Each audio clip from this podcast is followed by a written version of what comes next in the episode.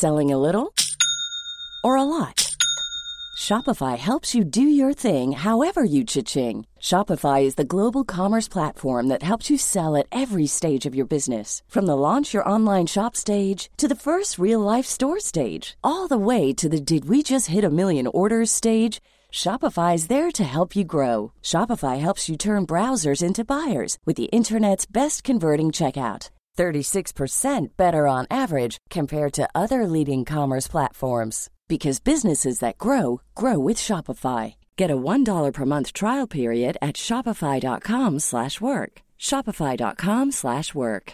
Ever catch yourself eating the same flavorless dinner 3 days in a row, dreaming of something better? Well, HelloFresh is your guilt-free dream come true, baby. It's me, Keke Palmer. Let's wake up those taste buds with hot, juicy pecan crusted chicken or garlic butter shrimp scampi.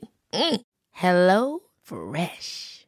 Stop dreaming of all the delicious possibilities and dig in at HelloFresh.com. Let's get this dinner party started.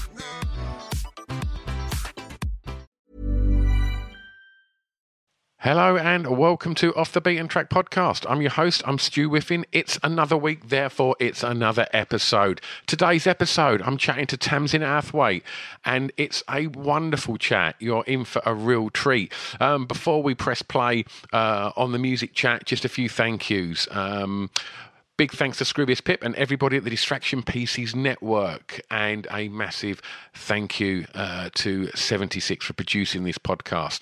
Also, if you you like your podcasts and uh, and you want to know what other ones exist in the world, and uh, and you want a heads up on some some exciting new podcasts and such, then why not check out podbiblemag.com and uh, have a look over there. And it's uh, it's a one stop shop for all things podcasting.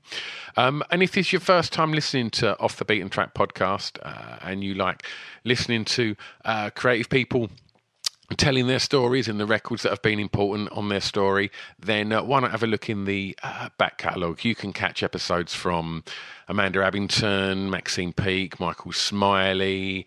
Uh, James Lavelle, Chic, um, oh, the list goes on. Go and have a, a rummage in the archives, and I'm sure you'll find uh, something that will tickle your fancy. Let's get back to today's episode. Please enjoy Off the Beaten Track with Tamzin Outhwaite.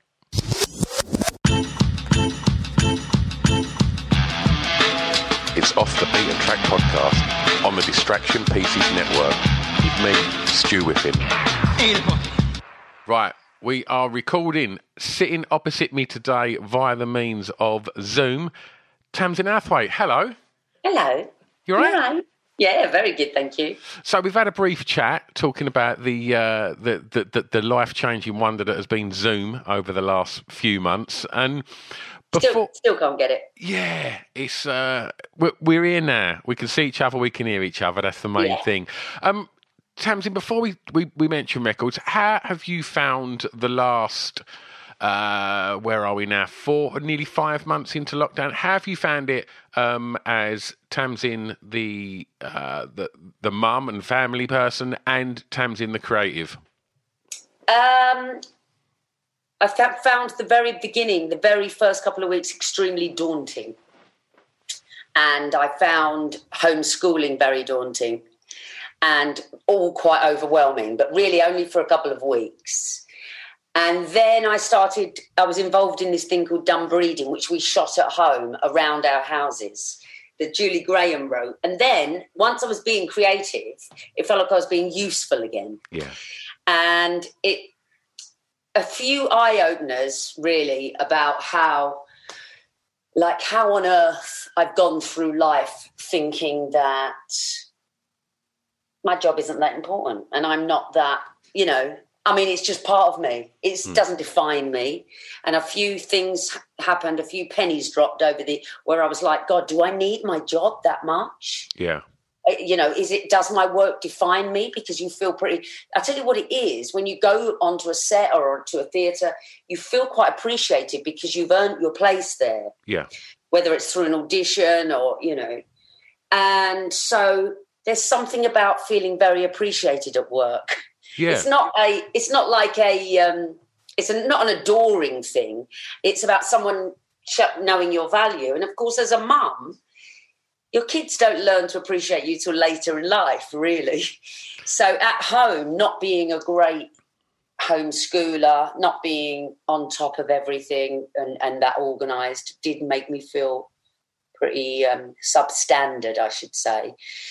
And and then I just took it, started to take it all in my stride. And the minute you stop trying, it all falls into place. I, I, I totally agree, Tamzin. I think it, it is always that kind of initial. When this all happened, this was obviously uncharted waters for all of us, and I think it Yeah. was just that initial knee jerk of like, "Holy shit, what's happening to us?" Do you know what I mean? And then, you know, the, the, a little bit of reflection, and then I think everything starts to just kind of settle in and you just kind of readapt and i think that, Yeah. that that's when you sort of pick up your uh, you know your new pace in whatever that is Yeah. And I think that, did you feel like I'm quite good at doing nothing normally. I don't need something to do. I like having something to do, but I'm a good potterer. yeah I like to potter around the house, you know, clearing rooms out as we speak, you know. And so I kind of, I don't know about you, but I rebelled against what I was meant to do, which was clean out cupboards and Yeah. be nesting. And I thought, no, I do that normally. Yeah. I'm not doing that now. I would do that in a normal day, so no. And I suppose it's it's that thing of being told what you should be doing. Like I went very anti-fitness at the beginning, put on quite a bit of weight, and then sorted it out by the end and lost it all again. yeah I, I kind of done all of that the other way round Did you? yeah. i mean So what? i'm not a You did the potterer fitness at the beginning. yeah yeah I went crazy on it when when you was allowed? All my mates did. When you was allowed out once a day, I was like, "Oh, this is amazing!" And and because at the time, like where I live, there's a few parks near me, and and so it was really nice to, to go out. And and as much as you know, it was the horror of what was happening was was responsible for this. There was no cars on the road, Tamzin. There was no aeroplanes in the sky. When it started, the weather was glorious Glorious. everyone was missing that human connection. So if I was out running and I saw someone walking the dog, everybody was saying like hello from however far away, and you know, Yeah. everybody's being super friendly, and it just felt like the planet was resetting itself a little bit. I know. And, I with kind of like that. And Yeah. but, but then like quite a few people, I'd do all of that, but of an evening. Initially, it was still felt like kind of airport mode or like holiday mode. I was like, oh, I can have a beer now. You know, it's, it's seven Yes. o'clock, and and then I starting to think, hang on a minute, We're on holiday. I'm not on holiday. Like, you know, I'm in lockdown and I've probably had a beer for like every night for the last three weeks. It's like, Yeah. I think I need to maybe stop that. And, and yeah. Yeah. and, and then I think that was, that was my knee jerk kind of reaction to it all. And then you just settle in and, and it was this, it was the podcasting that, that, that, that really kind of got me focused again and got me connecting with people because I run a nightclub. So that's, that's one of the big things that I love doing is, is seeing hundreds of people every weekend. And So how have you dealt with not having a nightclub? um, th- it's, it's been strange. It's Friday night, and I, I should be going there this evening. I've been there every Friday and Saturday, Tamzin, for the last 28 years. And so it's been very strange that I've not actually stepped foot in there for, for nearly five months. So it's quite Wow. it's quite bizarre. But but uh, what's been quite interesting is the, the the flip side of it is I've been doing this podcast for quite a few years now, and I've spoke to loads of amazing people. But it's invariably meant I've had to try and arrange a time when these people are free to come to my studio, which is a lot more laborious than going. Have you got forty five minutes on Zoom? And then Yeah, that of course. that means that and, and, and the, the downside of this means lots of creatives whether they be musicians you know actors producers whatever are at home not working Yes. so the little kind of silver lining for, for me as a podcaster is i'm now getting to speak to people that that do have a bit more time you know And also, don't you? Haven't a lot of people found comfort in podcasts? 100% you know It's been like a therapy for me. Yeah. I feel like I feel like I've done one at least once a week, wonderful and you know, at times you forget that you're talking to somebody that isn't a therapist. yeah Because it feels like, God, this has been like lockdown therapy for me, Yeah. talking about all different things on podcasts, not like one subject of how you're getting on with lockdown, yeah everything. And also, when I, I think when we come out of lockdown, I don't know about you, but I don't really want to be talking about lockdown or watching things about lockdown. God no, the the news is not on in my house anymore, Isn't I- it? Oh, I can't deal with it because I know it's just half an hour of scaremongering and and you know unpleasantness and stuff that I'm not going to get any po- anything positive from. So I think No. I'll, I'll leave that over there. You know what will be will And be. also, one little thing on the news, or you can be watching a program that freaks you out and scares you, and that thing can really ruin your whole day. Hundred percent. Like it's, I think it's it- it's hard work staying positive. You have to work at it, Definitely. but but finding the things that keep you positive and working at that has been one of my little trials of lockdown. That I've, you know, I know yoga helps me. I know meditation helps me. I hate the fact that I don't naturally love exercise, but I like to do things where you suddenly you're looking and you've got done ten thousand steps and you haven't even noticed it Yeah. because you're, you know. So I, I think staying positive is it's for our mental health. It's actually our job. So if you turn the news on and that triggers you into some kind of dark space, which at the moment it's very easy to do, Hundred percent. then just cut it out. Yeah. Cut, cut whatever it is that's negative out.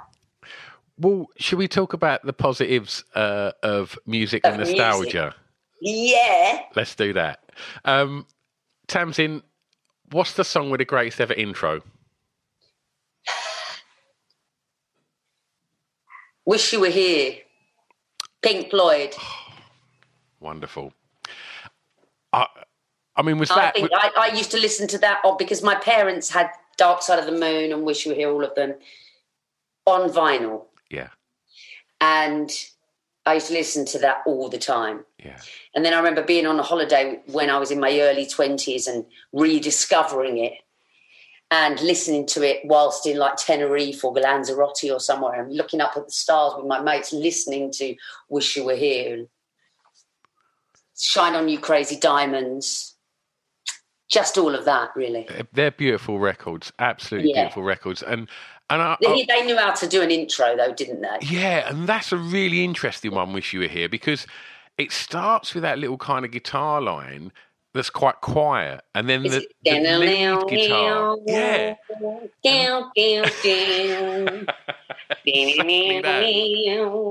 yeah. and it takes so long to build. And, and i like it when guests pick intros like that because so many people will go something that's instantly like bang and you're in whereas that's Yeah. a really nice gradual Slow kind of burn. yeah.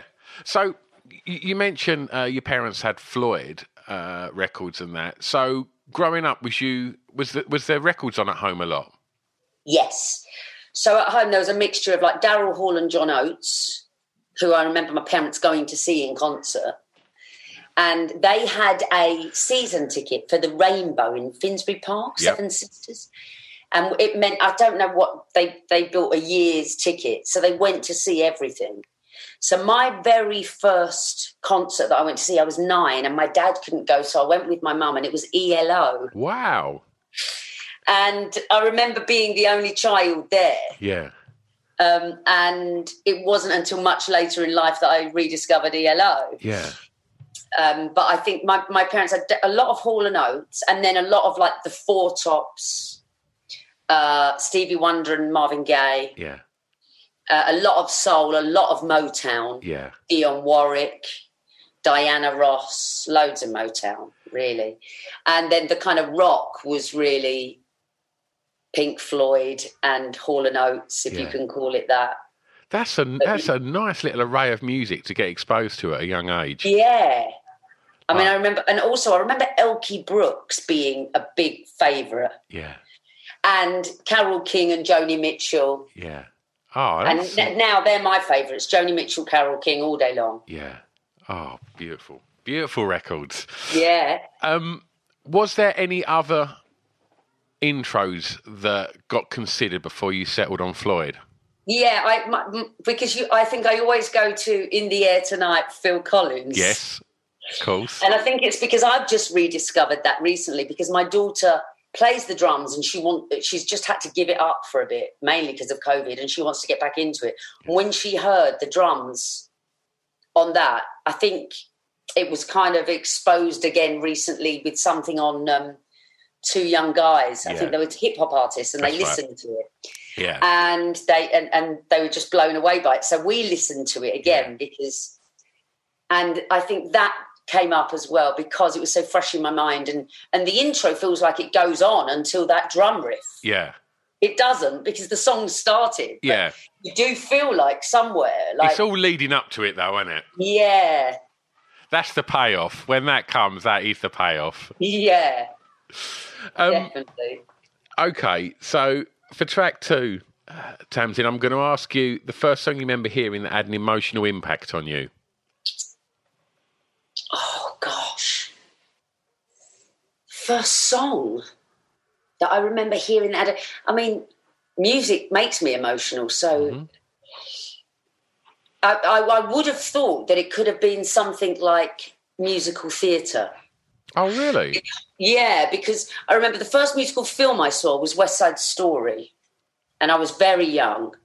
And I remember hearing like Maria from West Side Story, and then later in life hearing a version that Marvin Gaye does of Maria, which barely anyone's heard. And I just found it on this on this CD, and that brought it all back again.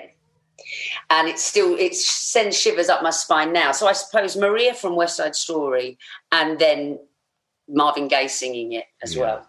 Yeah. What would that emotion have been? I don't know, but I think it's it's. I mean, it's the story of Romeo and Juliet. So West Side Story is about the um, you know the uh, two different sides of the track, two different groups, different sides of the track, falling in love.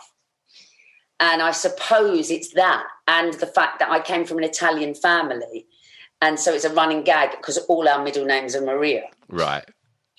And so, you know, Francesca Maria, Tamzin Maria, everyone's called Maria. And it's a, I think they, is it The Sopranos or one of those films that they talk about that in that all the, eh, eh, like everyone is called Tony or Maria. Yeah. And so it's quite similar in my family, but middle names. Yeah. My nan's Maria. And I think hearing Maria felt like, as a young kid, Yeah. like it was somewhere written for you, you know? So, so where was you as, as a young kid? Where was you born? Born in Ilford in Essex. Okay. brought up in Clay Hall, and then where were we? Mainly like all around Essex, Loughton, Woodford, round there. Really, I didn't move to North London until well about the year two thousand. Right. So twenty years now. Yeah.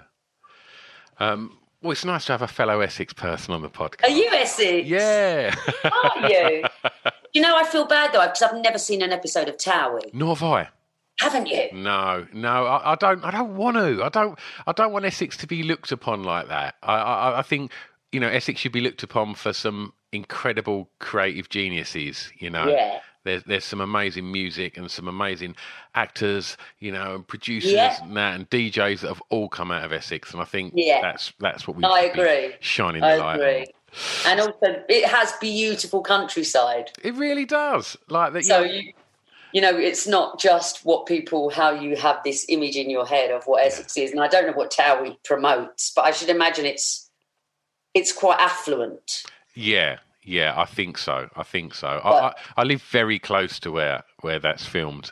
Do you? uh, What now? Yeah, yeah. Where do you live then? So I, I live in a place called North Grays, and uh, Grays in Essex. Now, didn't there used to be a club there? yes, Is that your club? no, What was the club in Grays it was called Pizzazz. Pizzazz. But I remember there was zeros and tots. Right, so Tots Tots, Tots shut at Christmas. Tots was in Southend. At Christmas shut. this year? Yeah, yeah. What, it's been open all that time? Yeah, and so my club is in between them. I've got the kind of the, the, the kind of alternative rock club. My club's called the Pink Toothbrush, and that's like that's that's in Rayleigh. That's in between. Um, but yeah, and Zeros was by the airport in Southend. That that shut probably fifteen or more years ago. Okay. uh, but I remember yeah. it was a proper trip from Woodford or God, that is a mission. Ilford to there to go to a club.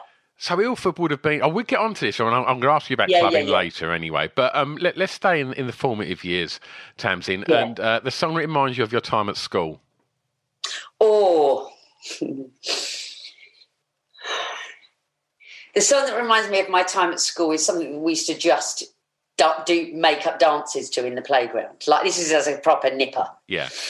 Um, and it will have been Bucks Fizz. Yes. Because Bucks Fizz, when they won the Eurovision, it was literally like the best thing that had ever happened to our Yeah. country Yeah. for a kid.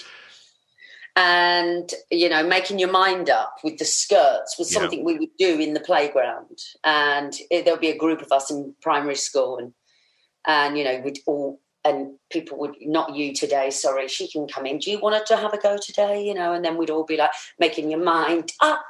Let's speed it up. Still And know the dance, didn't you? then you got to slow it down. Yeah, and and the skirts coming off. yeah. You know, all of that was risque, and I just loved it. I really loved it. I loved the two boys and the two girls. Yeah.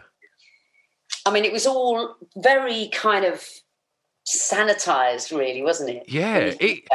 it- clinical. I mean, it was almost Rod, Jane, and Freddie. Completely. Yeah, completely. It was know Rod, what I Jane, mean and Freddie with a little bit more lacquer. That's exactly what it was. Yeah, And, but it's so true. What, what you were saying, like now, like Eurovision, I, I guess in the last five years has kind of had a bit of a resurgence, and it's become a bit more of a, you know, people who have Eurovision parties and things like that. Yeah. But it was ridiculously uncool for years and years and years. But back then, like as you said, when the Fizz won that, that was the fizz. so good. it was up there with Torvill and Dean winning like the Olympics, wasn't it? It was such yeah. a moment. It and- was a moment. And So for- Torvill and Dean and, and Bucks Fizz were huge. Yeah, massively. And and and I think like I mean, as as I'm trying to think, I'm 47, so I would have been probably about I don't know what, when did they win? 81, something like that. 80, Yeah, you'd have been- 81? yeah. So I would have been seven or eight, and I remember even then Yeah. having a huge crush on Cheryl Baker. Just thinking. Yeah, who And- didn't? And thinking that the two fellas were so cool. I thought they had the best hair. The striped jumpers. I mean, they were a bit Bee Geesy, weren't Yeah, they? definitely. Definitely. But that was all the fashion anyway. what, was the, what was the other one? There was Cheryl, and the other one was called Jay Jay Aston. Aston. Hmm. She looked a bit saucy. Yeah, yeah. but definitely. something naughty about her. Yeah, you, like, so I think Jay Aston was like was was sort of out of your league, but Cheryl Baker, you would have seen her in Tesco's. Yes, and she looked very, very approachable, Definitely, and like definitely. she'd be your mum's mate. yeah, exactly. Oh, yeah, I, I always sort of imagine like she'd be like an Avon lady on the side.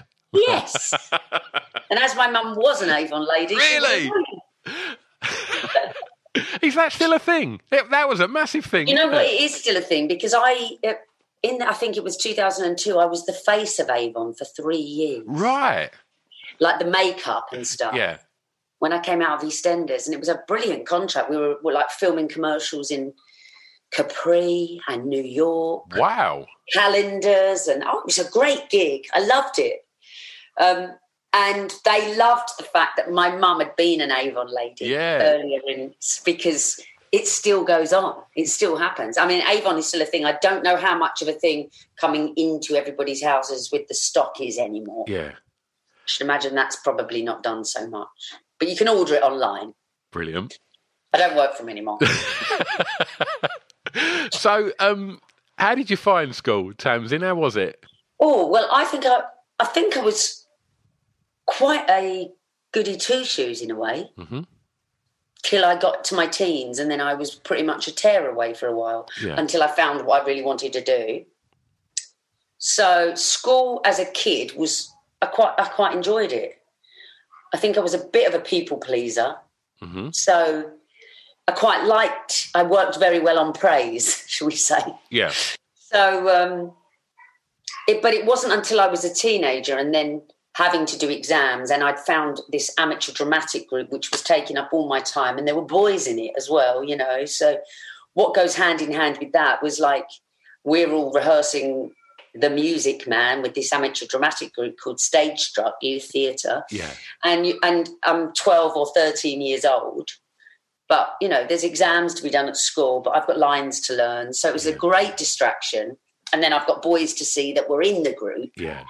you know. And I abs- I I think I loved it, Yeah. but when people say, "Oh, school best years of your life," nah, they're definitely not. Yeah. So, for somebody that, as, as, as you know, that, that that was getting the early taste of of um, acting, you know, which has obviously gone on to, you know, be a huge part of your life. Like uh, uh, back then at school, did you like did you like the attention and was you confident? Yeah, I mean, I liked. it. I don't know if it was the attention. I liked the buzz. Yeah. Being on stage, the actual chemical serotonin buzz. Yeah. Of either standing on stage and watching somebody else be so brilliant that it's buzzing you, Yeah. or you're in some kind of magical energy where you're all singing and dancing at the same time, and there's nothing that beats that. Yeah. Um, so yeah, and, and you learn it from stage. You you learn it from theatre. You don't you don't get that buzz when you start doing TV. I don't think. Yeah. So I, I think you find well. I mean, there are moments where you definitely do, but you when you train as an actor, you train in theatre. So that's the beginning, really. Yeah. So I suppose once I'd found this amateur dramatic group, I was that was it. I was in. Yeah. I was like, oh, this is what I want to do. So then my school years became like, didn't, I mean, to be honest, I never found out what O, I was the last year of O levels and I, we didn't get them sent to us. You went to the school to pick them up. Yeah. And I'd ha- auditioned for drama schools and other schools, and I'd got into a few schools, and I had a choice. And then I, I auditioned for like a grant for a, and I got a scholarship into the school from Essex County Council Right. in the days of them paying for everything for you, which Yeah. was just wonderful, which now they don't do. And I didn't go to the school to collect my results. I didn't even go Really? because I'd got into where I wanted to get into. My mum did tell me afterwards that I got five O levels or five Bs, or I remember there being a five, but I was so uninterested Yeah. because I I knew I, I'd got drama and I knew I'd got English, and they they were the only two that I needed to do what I wanted to do. Um, so I don't know what happened.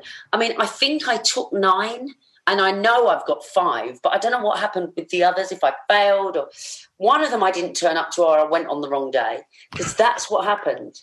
I basically found like theatre, and then nothing else mattered. You know, I wasn't about to be anything but that after once I've found theatre. Really, it's weird though, isn't it? That that I, I guess to some people that might sound like bananas. big-headed or like, but it's not, is it? It's if, if anything, it's it's you're focused. You know exactly what you want to do. You know you've got what yeah. you needed to facilitate what you wanted to do, and yeah. you know that's and not. I, i'm not really i'm not scared of hard work. And i'd already done lots of like jobs. I worked down a market. I worked in a shoe shop you know and i'd done my dad used to rent videos out with a mobile video company. And i you know i'd done the round for him many times. I used to deliver leaflets. I wasn't scared. I, I just wanted to earn money and have independence. Yeah, the independence was massive. So, yeah, I think I just, I was focused. Yeah, I was focused. But now with this lockdown, you know, I also am now quite focused on, oh, because I love acting and it is a passion. But if you can't survive on the, with how irregular it is, just because of COVID, I mean, Mhm. then what else could I do? And there are still lots of things that I want to do, but I certainly don't need O levels for them. yeah. It is strange, Tamzin. It's like you know, I've I've got my my, my children like seventeen and, and and just turned sixteen. So that you know, thankfully they they're, they're either side of the exam thing that's just happened, where you know, Uh. so where you know, so many kids, you know, didn't get what they you know deserved. And- Yeah.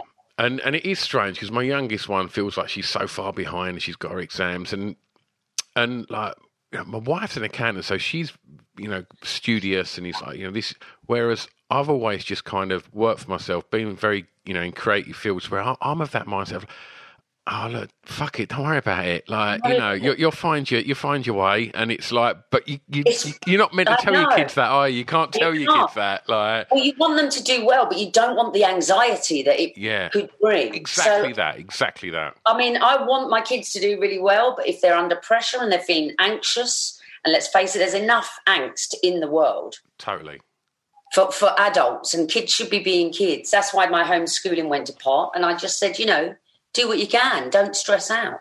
You're not going to come out of this lockdown with some hideous mental, you know. Completely. I, yeah. So, anyway, Hello, I've interrupted the podcast again, haven't I?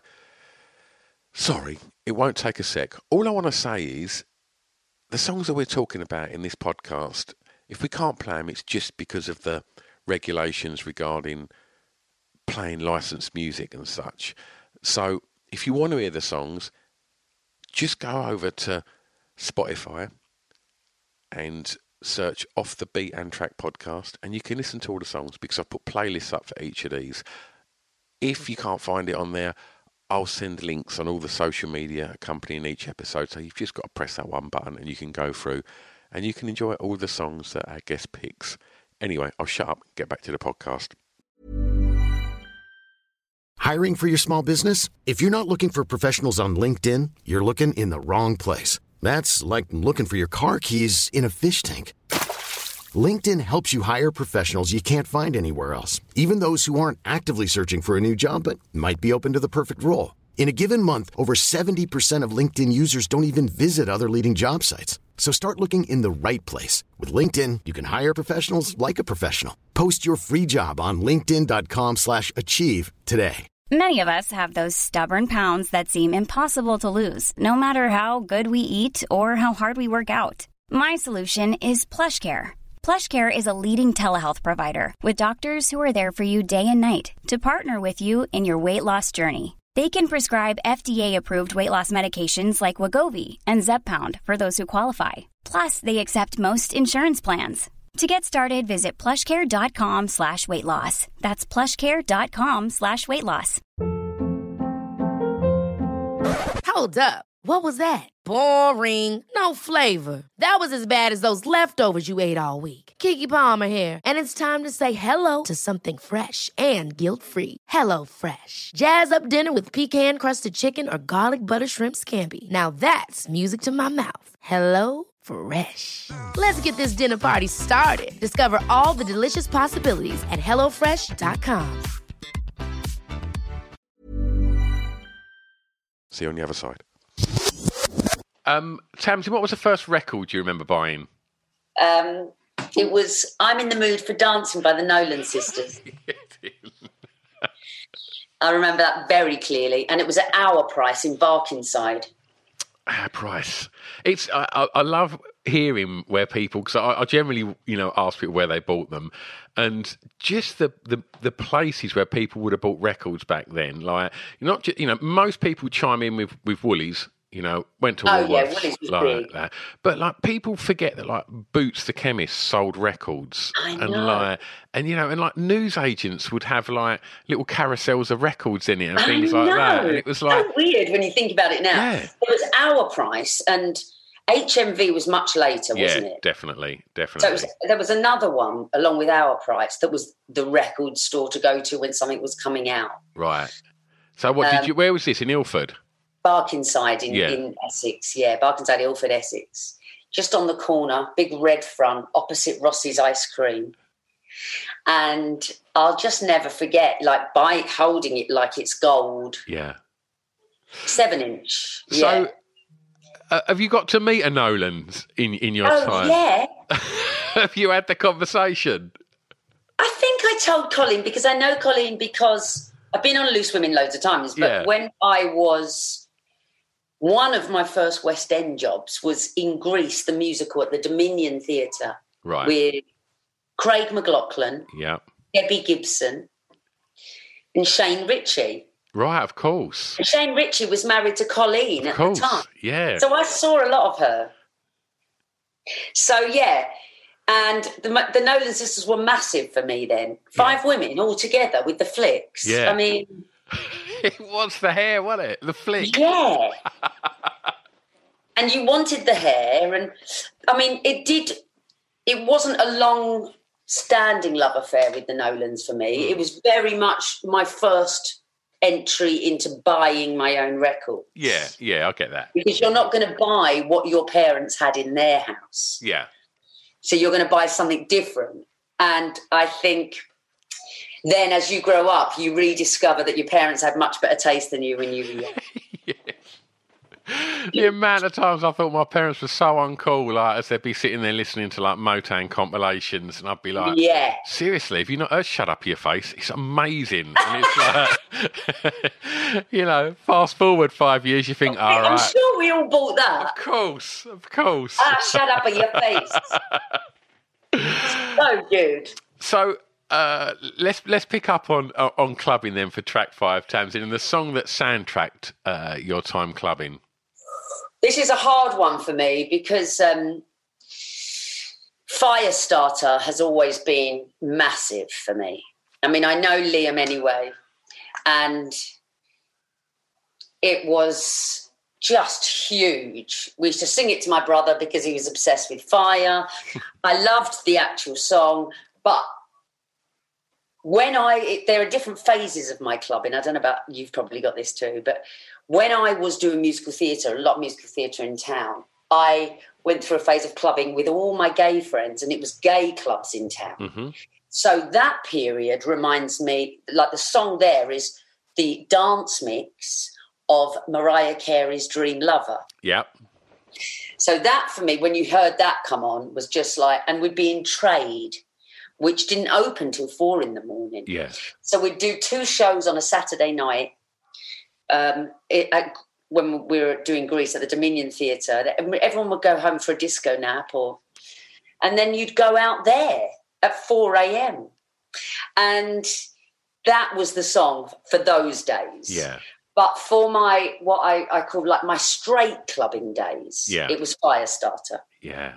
What a record. And I know, and just amazing. And- It's got talents from Essex as well. Oh, I was about to say, fiercely proud. They're they're homegrown heroes as well, and yeah, just a insanely tragic loss to to, Ah. to to have lost Keith. It was like Awful. you know, uh, and, and for someone that you know, and, and for that, and and you know, never overlook the genius that is Liam, and and the fact that you know he he got metal kids raving, he got ravers rocking. You know, I know, he- you're he so right. Threw it all in the pot, you know, and you know, and just made this anarchic Even a bit of reggae in there at times. everything. I Everything know. went in there. You know, you could tell his love of hip hop's there, and it just Yeah. this just this ridiculous Fusion, noise. isn't it? Right, it's incredible, absolutely incredible.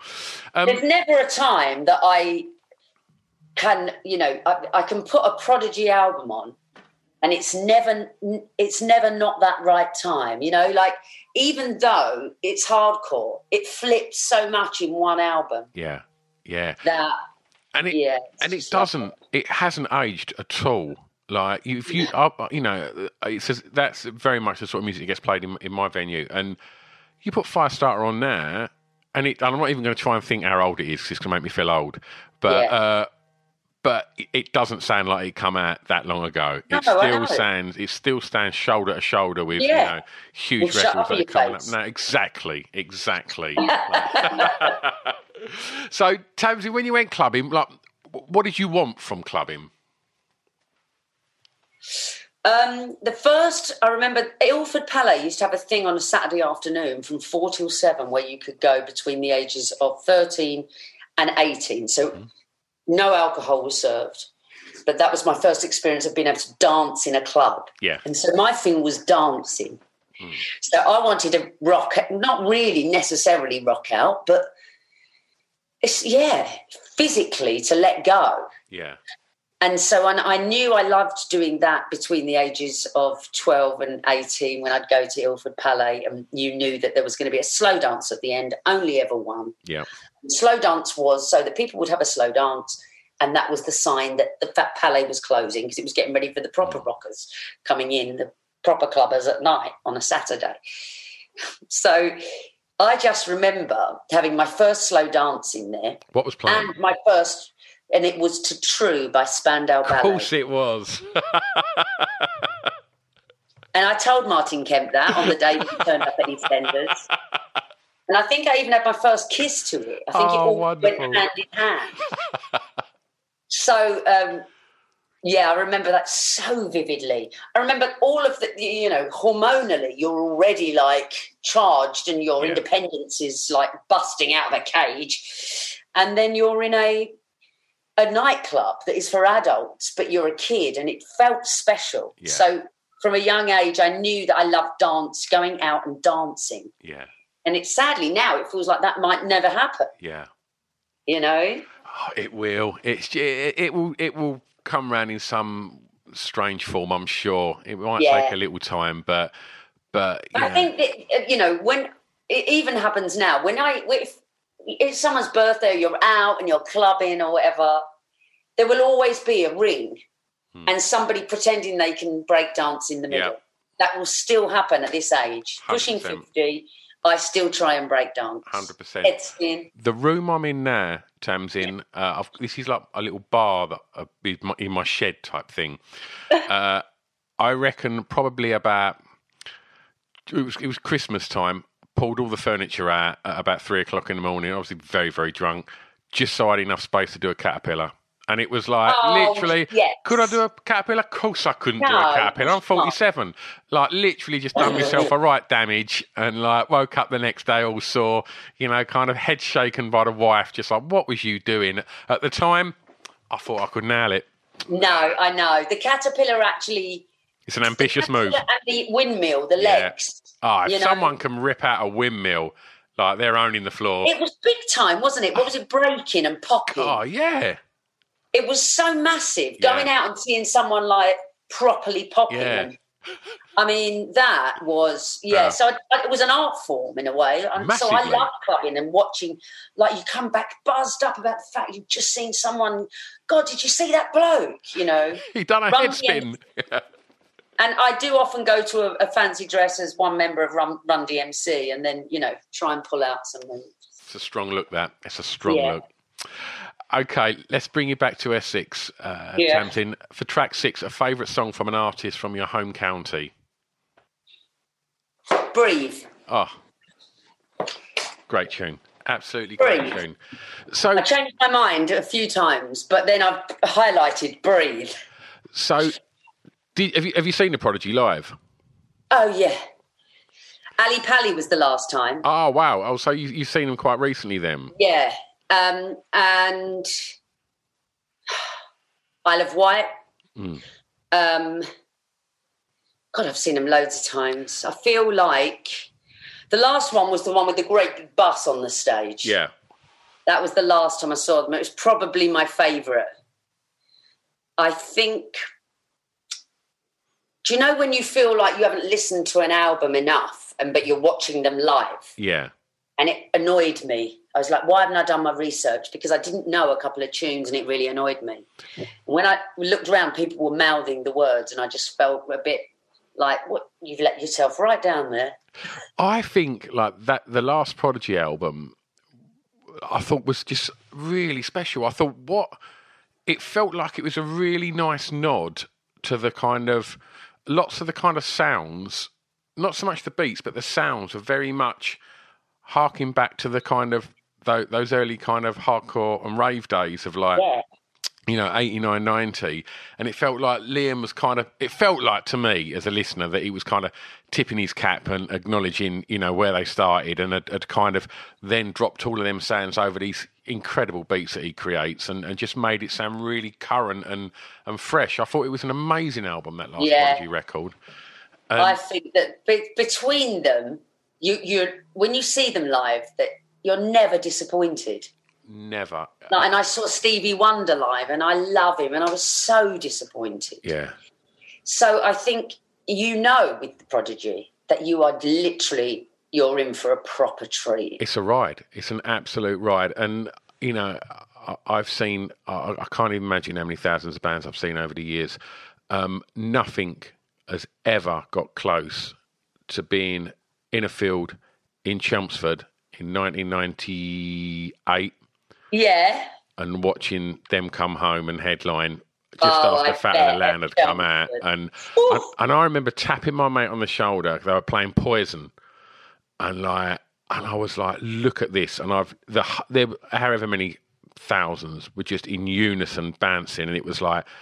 This is a moment. This is like it felt like they'd come back to their own back garden just to kind of go right. This is where we're at now, and it was marvelous.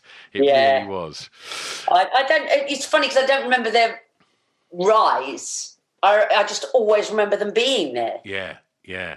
They've just always been there and always brilliant. Yeah, and they always will be as well. I think they've just they're ingrained now in, in club culture and in, in and in in pop culture and uh, as just this you know iconic band. And it, you know when people talk about you know Blur and Oasis in the mid '90s and and you know that whole Britpop thing, for me, I just think of just the, the iconic image of uh, of Keith and just you know and, and, and seeing him running down that you know that train uh, in in the underground in in the video at Firestar. And just thinking it was one of the most visceral exciting things I'd ever seen and, Yeah. and and that's without the music then once that drops it's like oh my god this I know. this but I, as you can tell I'm a fan so I can uh, Oh, about the prodigy all day long um Tamzin for your last track um, Yeah. you can uh, use this as an opportunity to, to play DJ, and it's a song that many may not know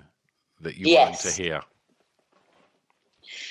It's a song that struck me, and I don't know how well it did, but I remember hearing it and thinking, this is really beautiful.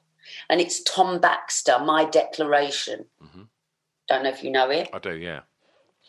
And um, it was a time, I think, where I wasn't particularly happy. And it was one of those anthems that you listen to and cry. So did it, almost a bit of, if a bit of i mean i love music is therapy isn't it? It's like yes. and that you listen to different things at different times. And i think it's one of those songs that when people go god i really love that and i go wait till you hear this. Listen Yeah. to this. So that i mean Are so you- weird isn't it? Because there are so many. Are you are you one of them uh, people, Tamzin, that if you're feeling low and you're having a blue day, do you go and reach for the best of steps and go and like throw yourself around the front room or, or put on Bucks Fizz, or do you think right, okay, um, I'm gonna I'm gonna sit with this I'm going to embrace this, and I'm Yeah. to, you know, I'm I'm to acknowledge these emotions and listen to something that's going to complement. gonna bring them out a bit quicker Yeah, exa- yeah, exactly that. Yeah, like fast track it yeah. Come on, let's get Yeah. straight to the tears. Come on. Yeah, let's get it all out now because you know at seven I've got that. exactly. Um, it does. It actually depends at what stage in life I am, and at the moment I'm in quite a, a, a contented place. So I feel like um, I'm not scared of any of the emotions that come up. And when it comes up, yes, sometimes I will listen to. Sometimes I really just want to listen to Marvin Gaye. Yeah, yeah. That that's my go-to. Is it? What's going on album What's by going Marvin on? Gaye. What's going on? I've got the lyrics on a big poster in my bedroom Oh, wall. really? Yeah, Oh, it's just unbelievable. That album's like that's my go-to. yeah, it's just heaven, isn't it? Yeah, really. So really I think, yeah, I will always, I can always listen to Marvin and that groove and just, you know, sit with whatever mood I'm in. And then, I don't know, I suppose if you want to, like, if I want to dance about the kitchen with my kids, you know, we'll do anything from Katy Perry to God knows what, you know, Yeah. something that the, the three of us can have a proper boogie to. Yeah. Raw Yeah, you know so yeah the, the, the spectrum i mean the, there's such a plethora of different styles that happen in our house yeah. It's the best And- way though. yeah and just, just lately i've been listening to a lot of like chill smooth chill Right. which makes you feel like you're in in ibiza in the 90s you know There's worse Uh, places to be. yeah and i'm not sure why uh, that's been a go-to Yes. um, but then the other go-to for us is Classic FM yeah, That'll do and it. that does make me feel like I think we, I'm getting a bit old. But even my bloke who's much younger than me, he'll put it on, yeah. and we'll have the whole day pottering, doing bits, do you know, working, doing whatever, and you realise you're in a really calm place. Definitely. And a lot of that is to do with the music that you let into your life. I think. Hundred percent. Couldn't agree more. So, as we find ourselves um, following that little light at the end of the tunnel and finding our way out of lockdown, um, what are you looking forward to, and what's coming up? What I'm looking forward to is being able to go to the theatre again. Yeah. Because am I right in saying my my, my wife um, uh, went to London at the weekend and walked past the theatre and there was a picture of you uh, outside it. So should you have been on stage right now? Yeah. Yeah. So the Playhouse Theatre, we were doing the Seagull, and all my stuff's still in the dressing room. I still haven't been to pick it up. And it was Emilia Clarke playing Yeah. the lead, Nina, and you know it was Chekhov done in modern day, and we'd done five previews. All our dressing room was all set out. Only We done the previews and then Five previews. Oh, we were oh, coming up to press night on the Thursday, and on the Monday, sixteenth, we were shut down because everything just went suddenly. Oh no. And it was really sudden. Although there was a big build, and then Broadway stopped. Yeah. So I think if we go back, and we will go back at some point. It's just Emilia and Emilia's committed to it, so we are waiting to hear. And and, and when we find out about that, that's something I'm really looking forward to. Yeah. And I'm I'm doing um, a lovely part in a BBC One four-parter, and so. I'm just on the, the brink at the moment of going in next week to have the COVID test and Yeah. The makeup test and I don't believe anything till I'm actually there on the set at the moment. So so I'm looking forward to doing that, yeah. And I suppose I'm looking forward to being able to go to a venue again and hearing someone sing, Yeah. watching some theatre. I mean, I think a shared experience Definitely. now after this with many people is going to be a very emotional thing. Definitely. Definitely. Tamzin, it's been an absolute joy talking records with you. Thanks so much for your time today. Thank you. And I wish you all the best uh, when we come out of this and uh, and you can get back on stage and do what you do best. Thank you so much. Thanks loads, Tamzin. Yeah. There you have it. Wonderful episode. Um, Tamzin was an absolute joy to uh, to chat to, uh, and I hope you got as much joy listening to that as uh, as I did having that chat. Um, yeah, uh, thanks once again to uh, Tamzin for, for giving up her time uh, to chat records with me. Uh, mentioned uh, at the beginning, so I'll just give you a, another quick nudge. If you enjoyed that, then go and have a look in the archives because there's over 170 episodes of chat with some amazing creative people, whether they be actors, producers, DJs, comedians. Uh, everything, everything in the creative field. Uh, I've spoke to them all. So go and have a rummage and find the one that you want to listen to, and uh, and better still, subscribe. That really helps. Subscribe to this podcast, and it just pops up each week on your listening device without having to worry about anything. I'm back next time. Um, have a lovely week. Thanks again for listening, and uh, yeah, be excellent to each other, and see you soon. Bye bye. I've got an announcement.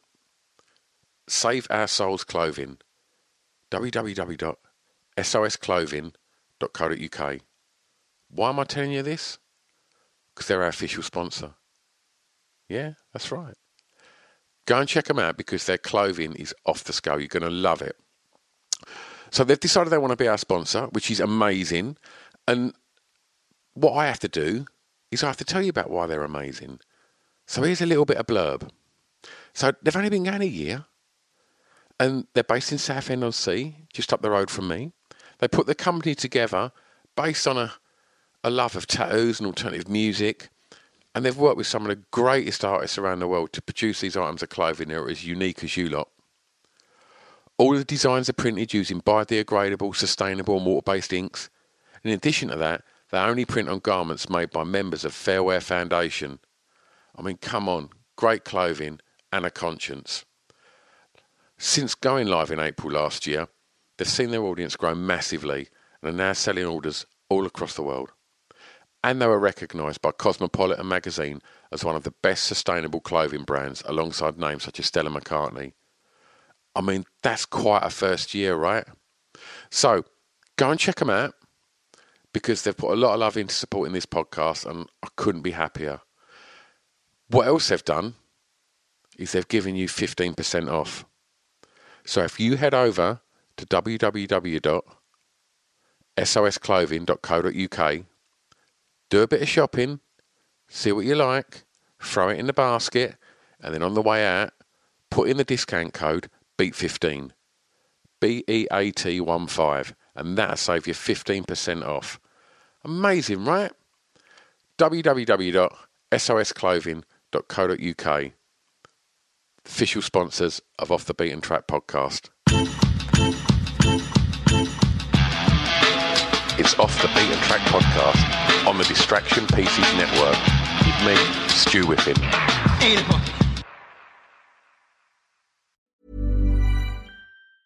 Ever catch yourself eating the same flavorless dinner three days in a row?